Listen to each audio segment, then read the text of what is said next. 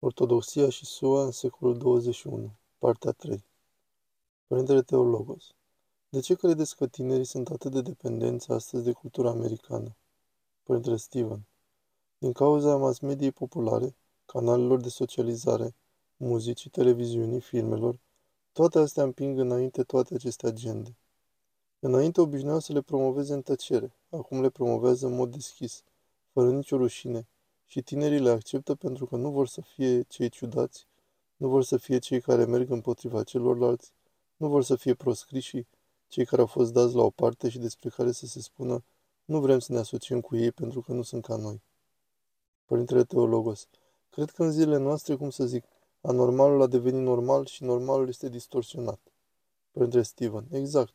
Normalul este anormal. Este patetic. Întreaga chestie a început cu adevărat în secolul XVIII, cu teoriile critice superioare ale Sfintelor Scripturi și acest fel de prostii pe care le spuneau teologii germani despre Sfânta Scriptură. Îmi amintesc că am citit odată că Sfântul Vasile cel Mare a spus că nu puteai merge nici măcar în piața de carne și să cumpere o bucată de carne pentru cină, fără să intri într-o discuție aprinsă despre cele două naturi ale lui Hristos.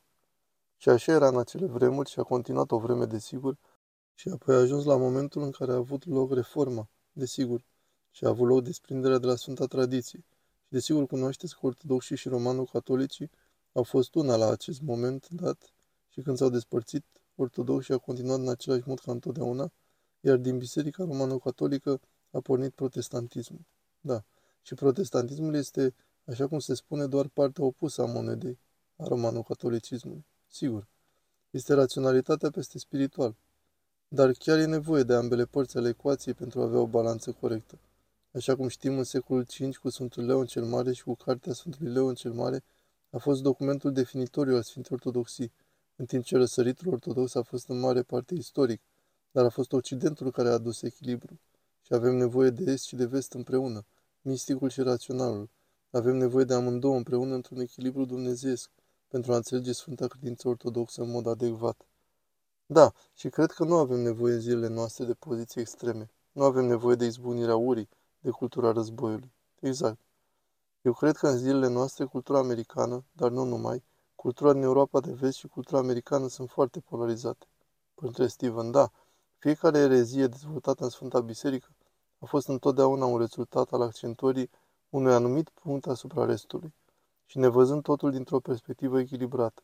Și atunci când un grup insistă asupra unui aspect și un alt grup insistă pe un alt aspect, avem această polarizare și avem erezii care se dezvoltă doar din cauza acestei insistențe asupra unui anumit punct sau altuia, până la excluderea orice altceva. Nu este echilibrat. Da, echilibrul e cheia. Da, echilibrul a venit din dragoste. Da, din înțelegerea celuilalt. Da, înțelegerea celuilalt și înțelegându-te pe tine însuți. Da. Părintele Steven, în cartea mea care se numește Cum aleg partenerul potrivit pentru viață, unul dintre capitole se numește nu contează cine ești, ci al cui ești. Și cred că acesta este un lucru important de știut. Toate aceste idei a imaginii de sine are proporții exagerate astăzi. Dar cred că imaginea de sine este un lucru foarte sănătos, ca să știi al cui ești și să știi care este locul tău în această viață. Pentru că fiecare este o creație unică a lui Dumnezeu, cu daruri, talente, abilități unice și cu o treabă de făcut. Da, și dacă renunțăm la asta și rătăcim în pustietate pentru 40 de ani, cum a făcut copiii lui Israel, Generația aceea moare în pustiu și o nouă generație trebuie să se nască. Da, dar revenind la toată această critică superioară, au distrus soliditatea istorică și gramaticală a Sfintelor Scripturi, căutând ceea ce numesc Isus cel istoric. Ah, și unii dintre acești oameni, una dintre cele mai importante lucrări dintre acestea a fost lucrarea germană numită Das Leben Jesu, viața lui Isus, scrisă de un om pe nume David Strauss. El a constatat că din Evanghelie ne putem baza doar pe două sau trei propoziții din toate cele patru Evanghelii, ca fiind informații istorice de încredere. Da, și acest lucru a pătrus în biserică și în gândirea teologică, dar din fericire nu a ajuns până la masele de oameni, până la oameni individuali. Și cu o generație în urmă, în anii 1970, a apărut un om care era un ministru presbiterian. Numele lui era Francis Schaeffer. Probabil ați auzit de el, părinte. Da, și a înființat o comunitate în Elveția numită Labri Fellowship, frăția de posturi, care avea ca scop aducerea oamenilor înapoi la înțelegerea faptelor și înregistrărilor Evangheliei, care sunt de încredere, și a scris o carte numită Dumnezeul care a fost acolo. Și după aceasta a urmat o altă carte care a fost numită El este acolo și nu este tăcut. Da. Apoi a continuat-o cu o altă carte numită Evadare din rațiune. Și aici este unde ne aflăm acum, în această evadare din rațiune. Dar vedeți, în acele zile, cu o generație în urmă, se adresa protestantismului și acele cărți și gândirea și influența lui asupra teologiei a fost capabilă să mențină corabia protestantă pentru o vreme. Încă se scufunda, dar a reușit să pompeze un pic și să o mențină pe linie de plutire un pic mai mult timp. Dar acum suntem într-o epocă în care tot acest scenariu a dispărut. Nava se scufundă foarte rapid pentru că avem întregi denominațiuni protestante care susțin avortul la cerere, care susțin această schimbare a sexului la copii și lucruri de genul acesta, pentru că au mers atât de departe, peste limită cu liberalismul. Dacă ați vedea o liturghie anglicană cândva, unde au clovni în liturghie, au episcopi și preoți homosexuali și lesbiene, este ceva obișnuit pentru ei.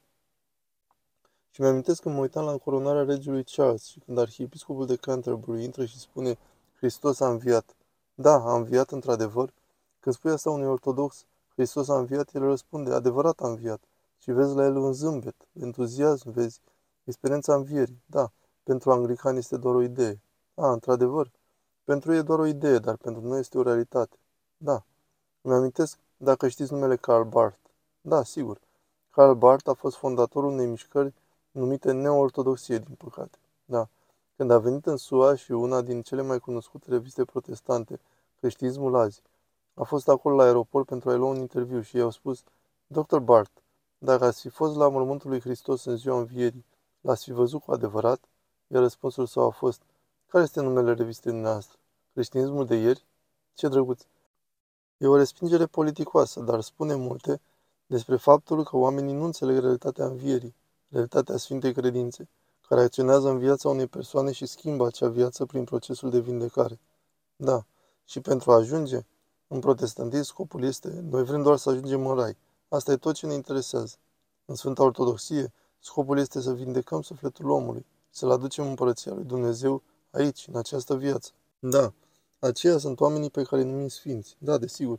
Și aș vrea să le atrag atenția oamenilor că atunci când vedeți icoana unui sfânt și vedeți acea aureolă în jurul capului lor, nu este reprezentarea unui artist care spune, e bine, așa vom reprezenta un sfânt, punând această aureolă în jurul capului lor.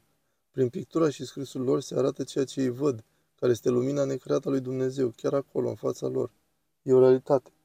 Da, am o poză a Sfântului Ioan Maximovici, slujind Sfânta Liturghie în Tunisia, în 1956, cred. Întotdeauna fac o confuzie. Cred că a murit în 1966, dar fotografie din 1956. Și acolo slujea Sfânta Liturghie și acolo e lumina necreată. Da, chiar acolo, pe capul lui. Oamenii au făcut poze cu ea și e vizibilă. Da, și dacă o arăți, unii spun, o, asta a fost doar o reflexie. Da, da, da, e o reflexie. O reflexie a Sfințeniei sale. Da. Și totuși, când slujea liturghia, spuneau că de multe ori Dumnezeu îl ridica de la pământ 30-45 de centimetri, în timp ce slujea liturghia. El era micuț, de 1,67 m, și Dumnezeu îl ridica de la pământ când liturghisea. Și știți, propriul său Consiliu Parohial l-a dat în judecată pentru că, atunci când dădea bani săracilor, se plimba pe stradă și vedea un om fără pantofi și șosete și îi dădea proprii pantofi și șosete. Dădea liber bani oamenilor care aveau nevoie de ei și pentru că nu ținea nicio evidență, propriul Consiliu Parohial l-a trimis la tribunal și l-a dat în judecată. Vă puteți imagina să dai în judecată un sfânt. Doamne ferește! Da, cred că de asta avem ce mai mult nevoie azi, de experiența Duhului Sfânt. Da, experiența Duhului Sfânt, dar experiența în sensul de a înțelege că există un adevăr obiectiv. Da, și acesta e singurul mod în care putem experia Duhul Sfânt. Putem experia bucuriile de plinele creștinismului ale Sfântei Credințe Ortodoxe, adică să înțelegem că Domnul Isus a spus, veți cunoaște adevărul, iar adevărul vă va face liberi. Și adevărul este obiectiv. Niciodată aparține singure persoane cu excepția lui Dumnezeu. Da, dar niciodată nu aparține vreunui individ ca să spună adevărul meu este mai bun decât al tău. În protestantism asta este ceea ce spun de fapt, și anume că Duhul Sfânt al meu e mai bun decât Duhul Sfânt al vostru. Serios?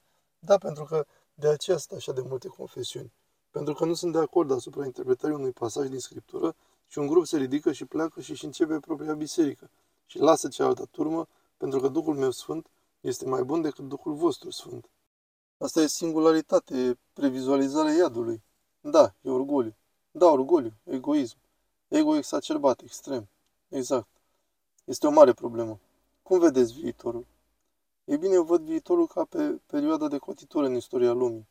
Acesta este unul dintre acele momente în care oamenii vor fi forțați să decidă, da sau nu, pentru că nu vei fi capabil să te stricori așa cum a reușit noi pentru generații.